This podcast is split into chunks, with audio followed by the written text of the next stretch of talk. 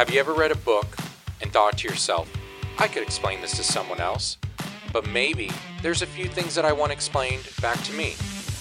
I'll be sitting down with authors, thought leaders, visionaries.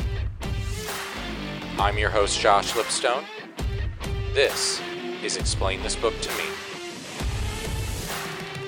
Welcome, welcome, welcome. My name is Josh Lipstone, and this is Explain This Book to Me. Today is Book 3, Episode 3. I am once again joined by the author of the book, Influence People, Brian Ahern. Brian, can you tell the loyal readers more about your company, Influence People, what you offer, who is the best, best fit for what you offer, and do you have anyone else that works with you in your company? Sure. So I started Influence People uh, about a dozen years ago when I was working my day job, so to speak, at State Auto Insurance. Um, I left state auto insurance almost a couple years ago. I always knew this was what I was going to do with my career. And what I do, Josh, I teach people about the science of influence, the psychology of how to ethically persuade others. And I'm one of only 20 people in the world certified by Dr. Robert Cialdini, who happens to be the most cited living social psychologist on the planet when it comes to this topic. And I happen to be the only person in the insurance industry. So I can give a, an entirely unique experience to insurance companies and insurance agencies when it comes to how do you apply this psychology very specifically to insurance sales for those on the company side underwriting claims for sales reps and and folks like that because I spent 30 plus years in the industry. So what I do. I work with people to help them understand the psychology with the goal of getting to uh, better results on the professional level. And I think you can experience a lot more peace and happiness at home when you employ uh, the things that I teach. Very good. Now, is the company just you, or do you have uh, anyone else working with you? It is just me, but there are 19 other Cialdini trainers around the world, and sometimes okay. we work together okay. to uh, bring in different perspectives. Okay. Um, and as far as like one on one, do you do any one on one training, or is it more uh, working with agencies or companies? Uh, I, I kind of run the gamut. I, I, do a lot of public speaking. Mm-hmm. I do corporate training where typically agencies or uh, companies bring me in and, and, train a subset of employees. I do consulting. Sometimes they say, here's the problem. How would you approach this? And then I also do coaching for individuals who might say, I don't have time to go to a workshop, but I really want to learn this. And can you help me in a one on one setting? Well, very good. Well, loyal readers, if you are interested, um, at the end, we'll provide Brian's contact information for you to get in touch with him to see if you're a good fit for his program for influence people and uh, if, he, if he's a good fit for you. Now, for those of you who are keeping score at home, we are recording this episode on Wednesday, September 9th, 2020. And the next section of the book that we'll be discussing is other persuasion tools for your tool belt. Now, before we get into today's episode, if you have not listened to the first two episodes, hit pause, go download them, listen to them, then come back to this episode. So let's go ahead and get started explaining this book to me. So, the first tool that you write about in this section is the compare and contrast tool. And you write for the loyal readers that it's not the principle of influence, but rather a tool that they can use in conjunction with one or more principles of influence. And you write about the example of buying a piece of furniture. And in the example, the price is $999. But then the salesperson tells you that it's actually $799, which makes it a very good price. However, if the price you were first told was 599, but it's actually 799, then it's not a good deal and you're disappointed and that is because the comparison is high. Another example that you write about is the wine list at a restaurant. And in that example, if the wine list begins with the $20 bottles and then works its way up or down, we'll say down, down to the $200 bottle, the 60 to $70 bottles seem expensive. However, if the list begins with the $200 bottle and then works its way down to the $20 bottle, then those 60 to $70 bottles appear to be a bargain. So, with those two examples and wanting to, to relate this back to the insurance world, how would you advise a personal lines agent to present options to a prospect. So, one thing that we do in our agency, which we've been doing for several years with great success, is using video proposals.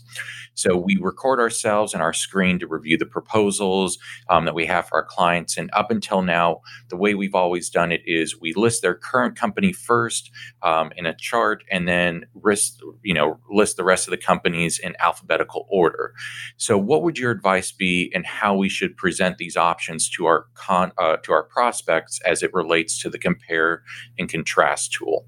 Okay, well, there, there's there's a, a, a, so many ways to do this. Mm-hmm. Um, first of all, I would say with the contrast phenomenon, unlike the principles of influence, mm-hmm. uh, those are can be very situational. Contrast is always always available because human beings are always making comparisons from one thing to another for example, if you were to tell me um, if you had a brother and, and that brother was uh, tall, you might say, Yeah, my brother's really tall. Well, tall is relative. He mm-hmm. might be taller than you. He might be taller than me. He may be a good bit shorter than my daughter's uh, friends. She's got a couple of friends whose fathers are six eight and 6'10. Wow. Um, what a fact would be is he's six foot 5 mm-hmm. so we're always making comparisons tall, short, heavy, light, expensive, inexpensive. Mm-hmm. And where this can come into play for the insurance agent is depending on how you present what it is that you're offering. So, if you were asked to present multiple quotes, I would always advise start with the most expensive quote. That's mm-hmm. probably with a better carrier, with maybe higher coverages, more bells and whistles. Um, if the insured says, well, that's too expensive. That's more than what I'm paying for right now. You can retreat to the next best, which by comparison then mm-hmm. looks less expensive and looks more attractive. Now, there will be some people who will buy the most expensive because a lot of people equate price to quality. And they might say, well, if it's the most expensive, it's probably the best carrier. That's who I'm going to go for. But you and you'll have more people buying at that point than if you try to start low and, and the term is upsell. Mm. Um, because the more that you add on, the more expensive it seems because the price continues to go up. Um, another application of this would be um, when you are trying to get people to increase their limits. Let's say somebody comes into your agency and they had $100,000 single limit mm-hmm. because their, their agency uh, never reviewed it with them. And you think that the right coverage would be 500,000 single limit.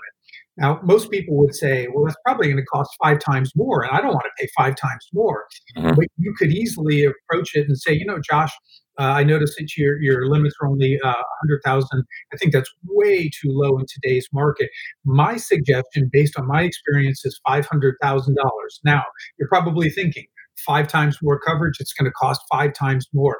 That's not the case. And then you share how much more it costs, and it seems small compared to what they're getting. That makes sense. So that's that's how you start strategically thinking about how am I going to position what I'm offering so that by comparison it looks like it's the best deal. And I will go back to this what we talked about earlier because you're coming to know and like your customers you're always putting forth what you believe is in their best interest. So then the key becomes how do I talk about that? Mm, that makes sense. That makes sense. So yeah, so starting high, going low because you can retreat. All right, good advice. Um, so you continue your writing with a word of caution for the loyal readers, and that word of caution is that if your opening offer is too high, it can actually have the reverse effect on people. And when you're doing this, you need to do so in an ethical manner and not in a manipulative manner. You then write about how comparing and contrasting numbers and features will build upon reciprocity, which is what we discussed in our last episode. And as a quick reminder, the principle of reciprocity is based upon the mutual exchange of something tangible or intangible. Now, Brian, since you spent your career on the carrier side, can you offer any advice or guidance to the agent listening to this podcast on how they can use the compare and contrast tool when talking with an underwriter about a commercial lines account maybe how should they approach that conversation when they're trying to win a prospect and will need the carrier's help with maybe coverage and price offerings mm-hmm.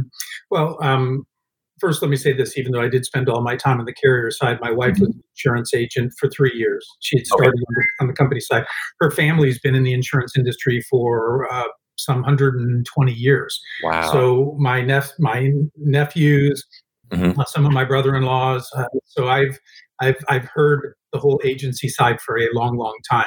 Okay. Um, when when an agency is kind of going back the other way and talking to an underwriter, Mhm. um, and it's typically going to be to try to get a little bit better price, right? I mean, um, that always makes the selling the the policy a little bit easier. And so, by setting that conversation up, um, and I might say something like, you know, let, let's say um, the quote right now is potentially uh, twenty thousand dollars, you know, and I might say, you know, Josh, I'm, I'm looking for a ten thousand dollar quote here, uh, right? So I'm setting this bar that's very low. Then what I start talking about by comparison to that begins to seem more reasonable. So maybe I feel like I could sell seventeen thousand dollars, but if it's possible to get it at fifteen thousand, that's what I would like. And so I might say, you know, Josh, I'm not looking for ten thousand dollars here, um, but it would be a lot easier for us. And I want to Mhm. talk about us for us to land this policy if we could come in around fifteen thousand dollars. Now you might say, "Hey, Brian, I you know fifteen thousand dollars. That's that's just much too low." But I can still work my way towards that seventeen that I really do feel like I can sell. So that's where I, I've kind of planted a new flag that the comparisons are starting to come around, and I'm engaging the reciprocity because if you say no to my ask at fifteen, Mhm. um, you're still more likely to say yes when I concede and give a little and say, well, what about 16 or 16.5 or something like that? Um, that's how you're leveraging contrast in at the same time as reciprocity. That makes sense. What would the downfall or, or the pitfall be of a person who is kind of worried about using the compare and contrast with starting with a low number and just saying to their prospect or whoever, say, look, we can go back and forth with, you know, this, but the number needs to be, you know, 17. Let's just go ahead and do that. What's the risk of just trying to go, you know, right away and and get to that number rather than the back and forth? Well, I think that w- when you go with your drop dead number, Mhm. um, you've got no place to retreat to. Okay. I'm saying, I'm, I'm guessing, just like your customer, your Mhm. customer, if they could get that policy for ten thousand dollars, they would love to do that. Mhm. Um, you know, if you could sell it for twenty and and that was a fair price, you'd love to do that too. But most of the time, the the buyer isn't getting as low a price as he or she wants, and the seller's not getting as high a price. So you need to think about, um, you know, what is that walkaway price that I wouldn't be able to adjust any further past? Well, that's not where I'm going to start because then if they say no, I've got nothing to retreat to. Okay. Um, just like if I were to negotiate with you and, and say, Josh, would you be able to get me the sales numbers by Friday? If that's when I need them and you say no, I'm dead in the water. Mm, Well, why not ask for those numbers by Tuesday? Mhm. And then if you say yes, great. But if you say no, I, I have Wednesday, Thursday, and Friday to retreat to. okay. That makes sense. All right. Well, good advice on that. And that actually, uh, the, the the deadline date is an example that you use later on in this section. So, um, so you conclude this part by writing that when it comes to negotiations, it's not pessimistic to anticipate a no, but rather it's strategic and allows you to leverage the moment to provide a counter. And loyal readers, when you think of the compare and contrast tool, remember the phrase high low.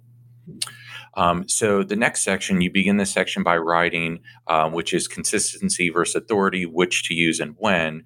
Um, that there's a common thread among the people that attend your workshop, and I believe this applies to me as well.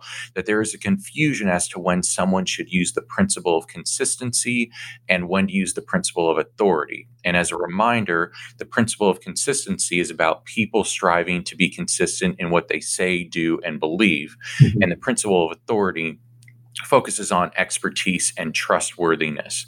So you write that influence students understand both principles, but the challenge is the application of them. And so when someone uses the principle of consistency, it's about the other person. It's not about them. It's not about you. It's in reality, personal consistency will help in persuasion, but it's not the principle of consistency. Right. Um, so, in order to persuade someone, you need to think about the other person, what they've said in the past, done in the past, and their personal beliefs and values. And you continue by giving an example of the up, upfront close.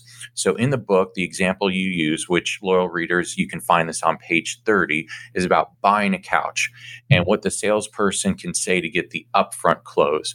So I'd like to give the example here, but I'd like to ask you to give an example of how someone who sells personal lines insurance can use the upfront close when speaking with the prospect. So we'll go over the, the book one and then have you give one for personal lines. So um, getting back to the furniture salesperson, here's how the example goes in the book. If we can get the color, or if we can get the couch in the color you want, with the matching pillows at the price we've been we've been discussing, will you buy it? Mm-hmm. And it's only logical that the customer would answer with the following: If you can do all that, I'll buy the couch from you. And you're right that the key is asking up front because once someone says that they'll do it, they're going to feel this internal pressure to live up to your word or to their word.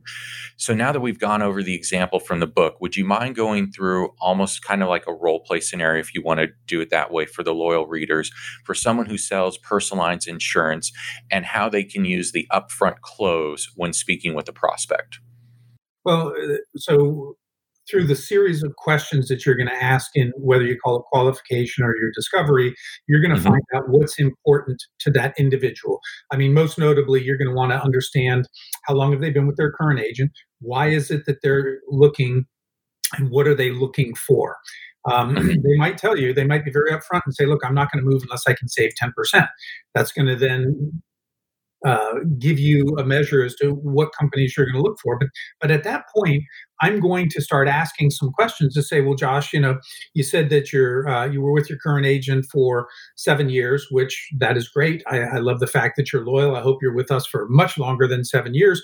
Um, uh, but you're not happy with with the service because they're not getting back to you timely. The company that you're with has um, poor service. So if we can provide better service to you in, in that you know the guarantee that we make is we're going to get back to you within 24 hours if you make a phone call or send an email and if we can get a carrier that, that you're satisfied with that they're doing much better job on the billing and we can save you that 10% is there any reason that you would not make this switch that's mm. where I want you to say, no, if you can do those things, Brian, if you mm-hmm. that level of service and all these things, I am uh, happy to make that switch over to you. And then I'd say, great, Josh, I'm going to go take a look at some of our carriers. I'm going to get back to you within two days with a couple of quotes. And I'm certain that we can better the price that you've got right now and give you the service that you need. Now, it may not be price, it may be something else, but you need to find out what are those criteria that they're looking for. And that if you can nail down those specific criteria, you want to ask the question is there any other reason? And I would even go a little further, and I might say, um, so Josh, there, there's no other reason. And, and the reason I'm asking this is, you know, in the past, I thought I was going to get an account. And it turned out that the agent was the brother-in-law. Um, your agent's not your uh, brother-in-law, is he?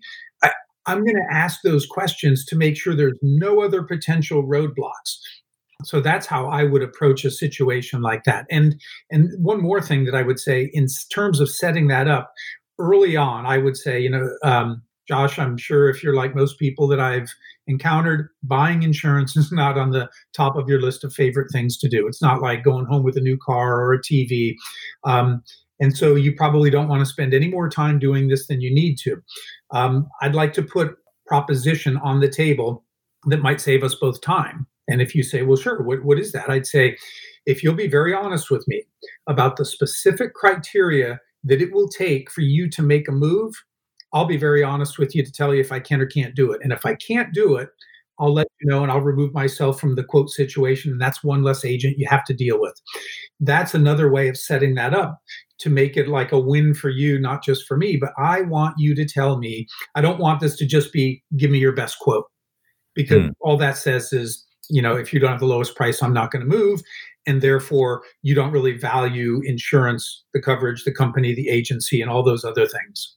Well, I, I really like both of those things. Um, using those questions because w- with our agency we do pre-qualify but i like your way of doing it a little better than what we've been doing in the past so we'll, we'll be incorporating that so thank you for that and loyal readers i hope you can use some of that uh, information uh, when you're pre-qualifying and, and dealing with a prospect All right. So now we have not forgotten about the principle of authority for this section. And it gets back to a person's own personal consistency. Um, and then if you, as you know, loyal readers listening to this, you know, you always say, yes, we always return calls and emails promptly. We routinely hit deadlines and perform at a high uh, perform at a high level. That increases your trustworthiness with your clients, which in turn increases your authority. Mm-hmm. So you end the section by writing the big distinction here can make a big difference between using these principles, which helps you be more persuasive only if you use them ethically and correctly. So it gets back to our first episode in that everything that you are doing needs to come from an ethical place and not a manipulative place. Yes. And and you know for the people who are listening again when I think of the principle of consistency to ethically persuade people. Consistency is about the other person, what they've said, what they've done, what they believe. Uh, your personal consistency, when you routinely do what you say, that makes you more credible and trustworthy. Um, and one way that I always encourage people to highlight this so that mm-hmm. the other person knows you're doing what you said. When I email people, if I say that I'm going to do something and then I email them, I usually will say, uh, Josh, as promised, here's the information I said I'd get you. Mm. A little as promised highlights Brian's a guy who does what he says. And mm. when you routinely um, have conversations or communication that way, it becomes a marker for people to realize, hey, that guy always does what he says. And mm-hmm. that's where the trust comes in. That makes sense. That makes sense. Well, thank you for that that information. So moving on to the next section, which is confirmation bias and the fan base, and you write about uh, well, Brian, can you tell the story about the Ohio State football coach and what rocked Columbus, Ohio, back in 2012? Yeah, this was this was a long time ago now, but uh, mm-hmm. Jim, Jim, Tressel, when he was the the head coach at, at Ohio State, had a stellar reputation. He was called the the vest because he brought back the sweater vest and uh, a man of high integrity, and, and he basically walked on water here. Um, and then he was caught up in a in a scandal where some of the players had sold some memorabilia, uh, were using it to get tattoos, and and there was a whole thing about whether or not he knew this was going on or not. The point of the chapter is um, confirmation bias, which is we look to confirm what we already believe. So mm-hmm. people who looked at Jim Tressel and said he's a good man, he's a man of integrity, their whole viewpoint was he did not do this, and they'd come up with reasons, every reason they could find. But of course, if you were a Michigan fan um, and you didn't like Ohio State and you didn't like Jim Tressel, it would be very easy for you through confirmation bias to find all the reasons why you think he did cheat. Mm-hmm. And, and it, this is just to alert people that that we all even though I teach this, I fall prey to it too. It is a natural tendency for us to, to look for things that confirm what we already hold dear, what we believe, what we value. Um, that is a much easier cognitive process than looking for all the reasons to disconfirm what we believe or what we value. Um, and the chapter is really a word of caution to recognize that because it's very easy then to fall into the trap of always justifying, for example, why your candidate is right and the other one is wrong. And mm-hmm. never, never, ever looking at the other side to say, well, you know what? Everybody's human and they all make mistakes. And maybe this person made a mistake. Um, it's it's dangerous for us to do that because it doesn't really get us to the truth. It only has us sitting in our own truth. That makes sense. That makes sense.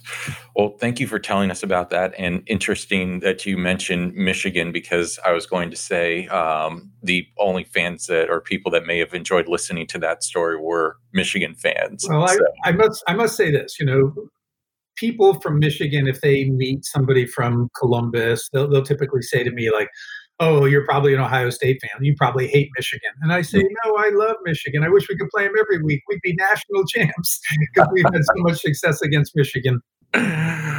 Oh, I like that. I like that. Oh, that's very good. Um, yeah. So getting back to the book, so you write that you know the reaction to the news gives us insight into how influence works because like you said, the supporters of Jim, Jim Tressel were looking at the situation differently from those who were not. And that gets, of course, back to the confirmation bias. So, the basis for confirmation bias that you write about is that most people look for information that confirms their own beliefs. And so, this is why people who are Republicans or Democrats can look at the same situation and have differing opinions, regardless of what is right or wrong. Um, and a couple other examples that you give is a criminal prosecutor and a defense lawyer looking at the guilt of a person mm-hmm. or our personal beliefs about race, religion, sex, which we will definitely not go into on this podcast. Um, you continue on writing that people who are selective in what they choose to consider and how much weight they place on certain information, that dictates their decision making. And so, what we all have to realize is that we're all impacted by confirmation bias every day. So, it's not a matter of if we can abstain from it, it's being able to recognize when it comes into it. So, uh, the, the question that I have for you is this Does this mean that people who are in sales or business should they only try to do business with people who are like them, even if the person is trying to minimize their confirmation bias? The other person that they could be dealing with may not be able to. So it may not be a battle worth fighting. So, what's your opinion on that? Should you just try to do people who are like you, or does that not really matter?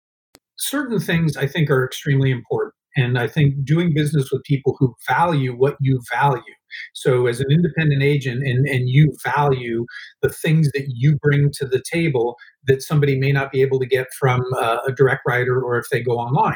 If somebody doesn't value that, if you don't have that in common, it's probably not going to work very well. It's not to say that you won't convince some people that the independent agency route is better, but you'll have a lot more success when you're working with somebody who already sees some value in dealing with an agency who's got access to many markets. But when it gets to a personal level about mm-hmm. will I do business with you because you are like me, I always encourage people that you can find things you have in common with somebody else. And it doesn't matter how different you may seem on the surface. Mm-hmm. If we find that one thing, and you know, we've used this multiple times, but we cheer for the same team. At mm-hmm. that point, all bets are off, right? Anybody who cheers for my team is, is obviously a good guy or a good lady, and you right. probably feel that way too. So it's a matter of how skilled can you become at using questions to uncover things where you can say, hey, we've got this thing in common. So all of a sudden it kickstarts liking, and that person's liking you in return. And that way you can find somebody that you can do business with. That makes sense. That makes sense. So you end this section by writing about when you try to understand the other side rather than just trying to convince them that you're right or they're wrong, it opens up the conversation. And for me personally, I have a good friend um, who's a fellow insurance agent. Her name is Alicia Kavanaugh, and she's actually been a guest on the other podcasts on the AI Podcast Network. And when I first met Alicia, um, and what has basically stuck with me to this day is that she's one of the most open minded people that I've met. She does have you know very strong beliefs and convictions but when she talks with people she finds out why they feel a certain way or why they hold a certain belief and she genuinely wants to learn and understand that and because of that um, she hasn't she doesn't know this because i haven't talked to her about this or mentioned this but she's had a profound a profound impact on how i view things and trying to see the other side. So i want to just publicly thank her for that and for being a great friend over the last four years. So with that let's move on to the next section which is because I said so, mom or dad. And this for me is actually my favorite tool in the tool belt. And as I've mentioned in prior episodes, is one that I've been using in my own agency since I first read the book. So you begin this section by writing that our parents have actually conditioned us from a very early age to mm-hmm. comply with people's requests with the use of one single word. And that word is because. So the word because can actually help you get to the front of line and not just have someone fall into line. And you write about the study that behavioral scientist uh, uh, Ellen Langer did with the copy or copy machine. And the study was for a stranger to walk up to a person who was using a copy machine and ask if they can use it. So they did it three different ways. So in the first iteration, they said, Excuse me, I have five pages. May I use the Xerox machine? Mm-hmm. And in that case, 60% of people allowed it. The second iteration, the stranger said, Excuse me, I have five pages. May I use the uh, Xerox machine because I am in a rush? And 94% of people said yes. Hmm. And then in the third iteration, the stranger said, Excuse me, I have five pages. May I use the Xerox machine because I have to make copies? And 93% of people said yes. And to me, this was mind blowing because I didn't expect the results to be so close. And as you write, there is no difference between a valid reason and a bogus reason. So the fact that a stranger used the word because mm-hmm. it worked. So, Brian, do you have any insights you'd like to share regarding the study for the loyal readers for them to be able to use it in their personal or in their business life? Sure. Um, most of the requests that we make to people are somewhat mundane. Um, mm-hmm. They did some variations in that study, and when somebody had 20 pages, that caught people's attention, and very few people were willing to let someone with 20 pages go in front, whether or mm-hmm. not they used the word because. But so it's not like I'm going to say, hey, uh, Josh, could you give me a million dollars because I want to buy a house? it doesn't matter, right? But yeah. if I said, hey, Josh, could I borrow $10 because I need to get a couple of cups of coffee? That might be almost a no brainer. Um, mm-hmm. But using because is still helpful, as we saw in the study. So, a way to incorporate that at home. When you're interacting, for example, with your kids, um, don't just tell them what to do. I, first, I'd say ask instead of tell, and then mm-hmm. give the reason. So I might have said, instead of saying uh, to my daughter, Abigail, empty the dishwasher, Abigail, would you empty the dishwasher before you leave for school because we have company coming over? Just mm-hmm. that simple. Now, if she says, um, I can't, Dad, I'm in a hurry, I'd say, well, wait a minute. Will you empty it as soon as you get home before you leave for work? And almost every time she'd say yes. Now, really, I didn't care when she emptied it as long as it was right. empty by the time I got home.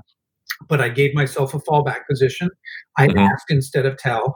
I gave her a reason using the words because that's a very different sentence and communication than the typical parent who basically says, empty the dishwasher.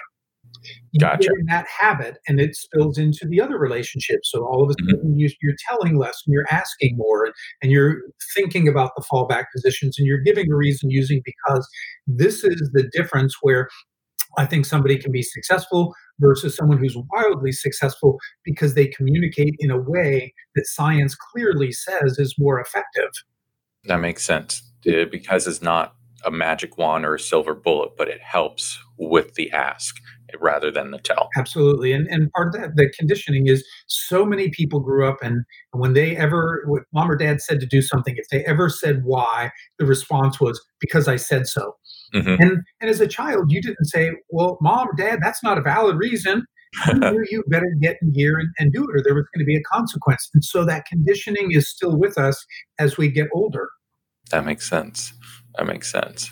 So you go on to write that social psychologists say that people don't listen beyond the word because um, it's like we talked about in the last episode about kind of being on autopilot and how many of our decisions are done that way, like driving yourself to work. Um, you then write about understanding how the word because is used and how it can affect you. So the first way is actually to protect yourself from having it used against you.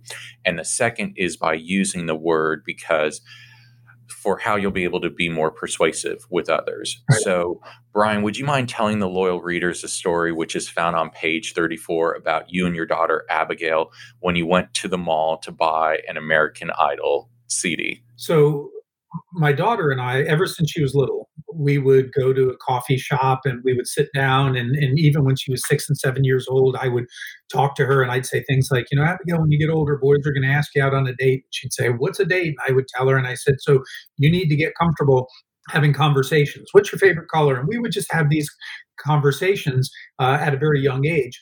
And I've always felt like teaching her some of the things that we're talking about would serve her well. So I told her the story about the copier one day when we were, I think, at Barnes and Noble having something to drink. Many, uh, it would seem like it was years later, we're watching American Idol back in the day when they still were producing the CDs, and Ryan Seacrest on a commercial is near the front of the line and he's trying to get into line, and everybody's pointing him towards the back. He ends up in the back of the line, mm-hmm. and out of nowhere, my daughter goes, He should have said because. And I looked at her and I go, What? And she goes, Dad, don't you remember the copier story? He should have said because. And I was blown away that she remembered that. Mm-hmm. But I also recognized too what a great skill as like a 10 or 11 year old what a great skill she has now uh, because she understands that particular principle yeah, uh, that what, what I love about this story is your daughter's reaction to when you said, you know, when she said he should have said because, and you looked at her with surprise and she responded the way that she did. Because I'm just envisioning your daughter kind of rolling her eyes, tilting her head to the side when she kind of says it to you, like, "Come on, Dad, uh, wh- why couldn't you remember what you told me and taught me?" Yeah, for the same reason, my wife pulled the wool over my eyes to get to exactly. Florida. exactly, exactly. So you conclude this section by writing that the loyal readers need to look for ways to use their new understanding of the word because. Mm-hmm. Um, the next section is decision making and rationality. And this section, it's fascinating to me, which when I was getting ready for this and kind of putting my thoughts and I, my notes together, and I had used the word fascinating, it's also a word that you used right here in this section. And, and subliminally, that's why I use that. So it was yeah, it was very interesting to me. Um, so what's fascinating about um, it, it's about the surveys that I believe you conducted it. So mm-hmm. tell me if I'm wrong in that assumption that this survey that we're going to talk about was it one that you put together yourself? I did. I, having read a lot of books on behavioral economics and some of mm-hmm. the things I wanted to find out you know how would people who were reading my blog at the time respond to similar type questions and so okay. i kind of did a a b study where i gave half of the half of the readers questions in one format the other half got them and then was able to do a very clear comparison on the results and and i must say that the results that i saw from readers lined up extremely well with all of the research that I've read about through behavioral economics and social psychology. Very. Uh, who were the the participants? Was this something that you did at uh, State Auto, or was this something that you did with other people? It, it uh, some people who were blog readers at the time worked at State Auto, and a lot of people were just individuals who had found me on the internet and started mm-hmm. following mm-hmm. the blog for years. Um, but I had some four or five hundred respondents, I think. Wow, wow, that's a lot. That's a lot of answers to go through and sift through. Yeah. Um, so you said that your goal with the survey was to see how people would respond to certain ser- you know scenarios by using slight variances to each question. And by the end of this, loyal readers, you'll be able to see how powerful your words are and how you need to be cognizant of what you say and how you say it. So we're not going to go through all 10 questions. If you'd like to read about each one, this begins on page 35 of the book, but we'll cover the majority of them. So, question one begins, and I, I believe it's the same question on each survey. It just begins with asking about the participant's gender. Right. Um, question two is where you begin with the slight variances. So, survey A asks the participants to enter their four digit birth year, and survey B asks the participants to enter their two digit birth year. So, 1963 versus 63. Mm-hmm. Question three asks if you could get paid what you really believe you are worth, not what you'd love to earn, what annual salary would you ask for? And this, Brian, is where you can see the impact that the first two questions have on this answer. So the results were the uh, the results were those that entered a four digit birth year thought that they were worth 147,000 versus those that entered a two digit birth year thought that they were worth 142,000. Mm-hmm. And then the survey also showed that women believe their worth were was 126,000 as compared to 161,000 for men. So Brian, can you explain to the loyal readers how priming impacted the participants' answers for these first couple questions? Yeah, priming priming is um, based on a lot of research from a man named John Bargh, where uh, things that you might not think about can have an impact on how you um, answer questions, how you score on tests and things. For example, um, I think he cites that um, Asian women, when they mm-hmm. have to put their gender on a test, they tend to score lower than when they don't put their gender because there's negative stereotypes in some Asian cultures around uh, female versus male. Uh, some of the same things with eth- ethnicity. Uh, people tended to do better on tests when they didn't put their ethnicity when they versus when they did. So wondering that, that's where I was like, well, I wonder if there's going to be a difference between men and women. Uh, and, and, clearly there was. Women thought mm-hmm. they were worth a lot less when asked that question versus men. The other priming was the number. The number 1,963 is much bigger than the number 63. So mm-hmm. a lot of the research suggests that that would impact the number that people would maybe put forth. And while the difference between 142,000 and 147,000, the average for men and women, mm-hmm. wasn't mm-hmm. huge, that $5,000 difference, when you compound it over, let's say, a 20 year career where you're getting 3% raise, it becomes a big number down the road. Oh, yeah. So, uh, so that's where it really becomes um, statistically significant. But again, it's just to show that um, when we have to put something um, like our age, we might think neg- more negatively about elderly versus young or our, our ethnicity or sex. All of that stuff does have an impact on the subconscious part of our minds and it can bear out in in a number of ways. Yeah very I, I, wonder for the men when they answered because they answered so much higher. I wonder if men in general tend to overthink their value versus women who may be more realistic with the value. I don't know if i don't know. That would be a total guess yeah. on, on my part. But what i would say to this too if you if you had to create a test, questions, mm-hmm. something like that, and you want to remove that bias, you mm-hmm. ask those questions at the end. It would be okay. at the end you'd put in um, what is, what is your birth year, uh, what is your race, what is mm-hmm. your uh, sexual orientation, because then everybody's answered the question without being triggered about mm. those particular things. It would be interesting if you did the survey again and did did just that to see how it would uh, it would it would do. So, all right. So, question four is the next one we're going to talk about, which is about gambling and potential winnings. So, in survey A, the participant is given the option of having an 80% chance of winning $4,000 or a 100% chance of winning $3,000. And in survey A, 74% of people chose the 100 or 100% bet rather than gambling for 80%. In survey B, the participant is being sued and they have a chance, an 80% chance of losing 4,000 or a 100% chance of losing 3,000. And 56% of people decided to go for the 80% chance rather than the 100% chance. And you write that many studies show how people dislike loss more than they appreciate gain, even if the dollar amounts are the same. Mm-hmm. So, Brian, can you provide some advice on how insurance agents can use this principle or, or this pain avoidance versus pleasure seeking mm-hmm. when talking to a prospect. And if you can tailor it more towards the commercial lines agent, that would be great. So is there anything that you can help us out with? Well, you you certainly want to point out what somebody doesn't have when you're making your proposal. So mm-hmm. rather than saying, you know, hey, Josh, you know, we reviewed everything and I think you're going to be happy with what we've done, we've included a, a number of extra coverages for you, right? That's not really highlighting um, okay. the fact that I would say, you know, Josh, as we did your proposal, you might see it's a little bit higher than what you're paying currently, but that's because there's a number of coverages you don't have. And I've mm-hmm. done this now for more than 30 years. And there's some critical coverages um, or limits that you don't have, right? I'm alerting you to what you're missing so that when I do make that presentation of the quote, first of all, I've already alerted you that it's going to be higher. It's not uh, coming out of the blue. Mm-hmm. I probably would use some comparison there too. I might say, but don't worry, Josh, it's not like it's not 30% higher because mm-hmm. better not be 30% higher. Mm-hmm. And then yeah. we see that it's only 5% higher. That's no big deal. Right. I've highlighted what you are missing not just what I'm giving you.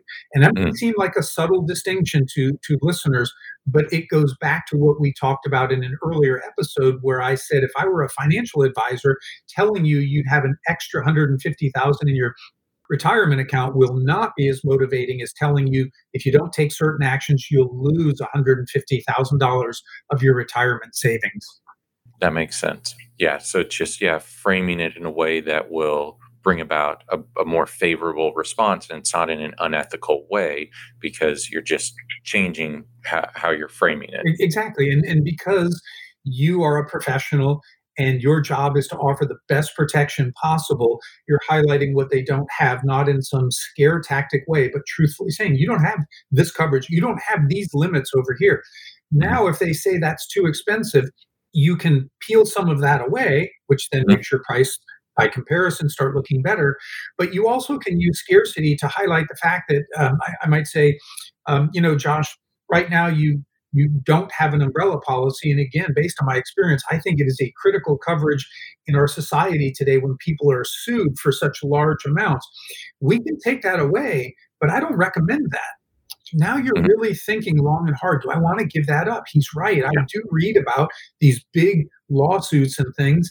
That's only a few hundred dollars more. I don't think I want to roll the dice on that. Yeah. Yeah, that's making making sense. And and that is something that we do in our agency with kind of trying to frame it in a way of you're going to lose out on that, um, specifically with umbrella insurance. Um, now, skipping a couple questions, we'll go to question seven, and that has to do with splitting money. So in survey A, the participant is playing a game and given $100 to share with another person. So the choice is up to the participant who's given the money to decide how much to give to that other person. Mm-hmm. Now, in survey B, the other person is given the money, not the participant, and the participant is asked what would be a fair split. So in survey A, the average response was $50.38.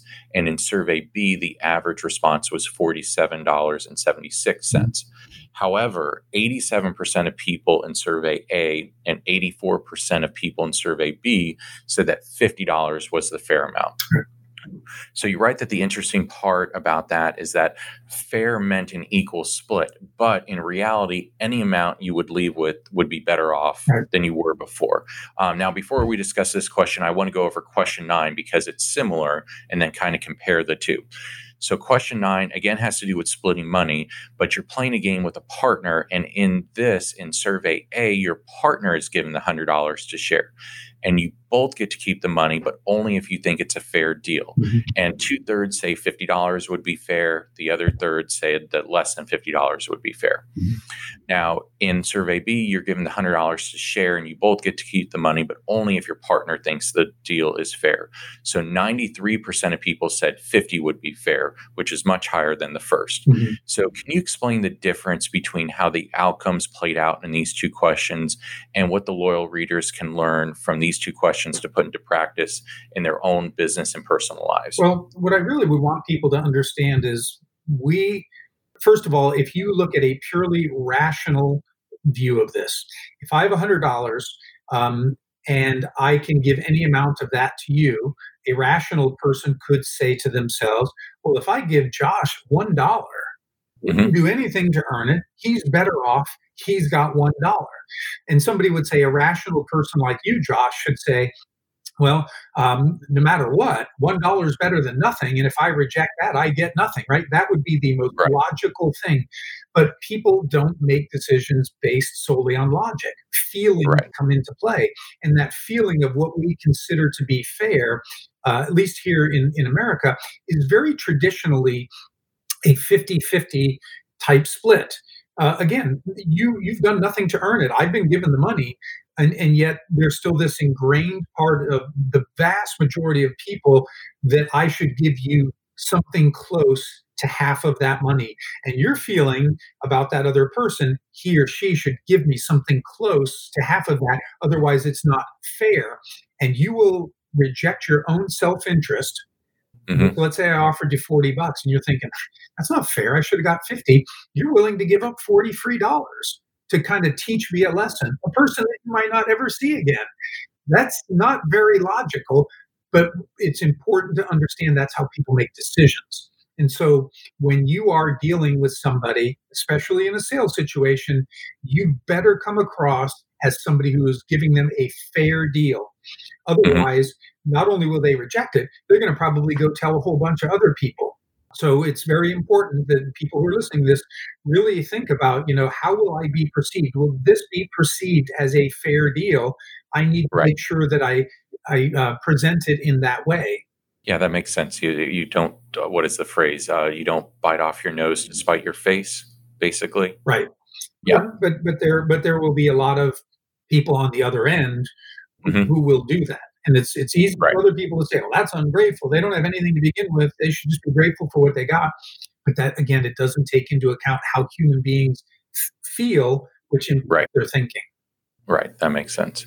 So you end the section with a quote about happiness and one that you believe is the secret to it. And that quote is Happy is the man who wants what he has. Yeah. And with that, we've reached the end of today's episode. So thank you, Brian, for joining me for book three, episode three of Influence People. And loyal readers, if you'd like to get in touch with Brian, please visit his website, influencepeople.biz, or connect with him on LinkedIn, Brian Ahern, um, A H E A R N. Did I spell that correctly? You did, yes. Okay, perfect, perfect. So when you're searching for him, uh, make sure that you uh, spell it correctly. Um, so please make sure that you're subscribed to the Agency Intelligence podcast. And if you have 60 seconds uh, to spare today, please leave us a five star review on your favorite podcast because when you do this, others just like yourself will be able to find us. Um, if you haven't already purchased Brian's book, again, check out the show notes where there's a link to purchase it, or you can find it on his website, which again is influencepeople.biz. And as a reminder, we are on Facebook at facebook.com forward slash explain this book to me. We'd love if you can like the page, connect with us. If you have any thoughts or questions, please email me at josh at agency intelligence.com. And loyal readers, thank you again for downloading the third episode of our third book of the Explain This Book to Me podcast, where I sit down with authors, thought leaders, and visionaries to explain the book to them, have them answer questions that I have. So remember to be safe, be healthy, and love everyone. This has been Josh Lipstone with Explain This Book to Me.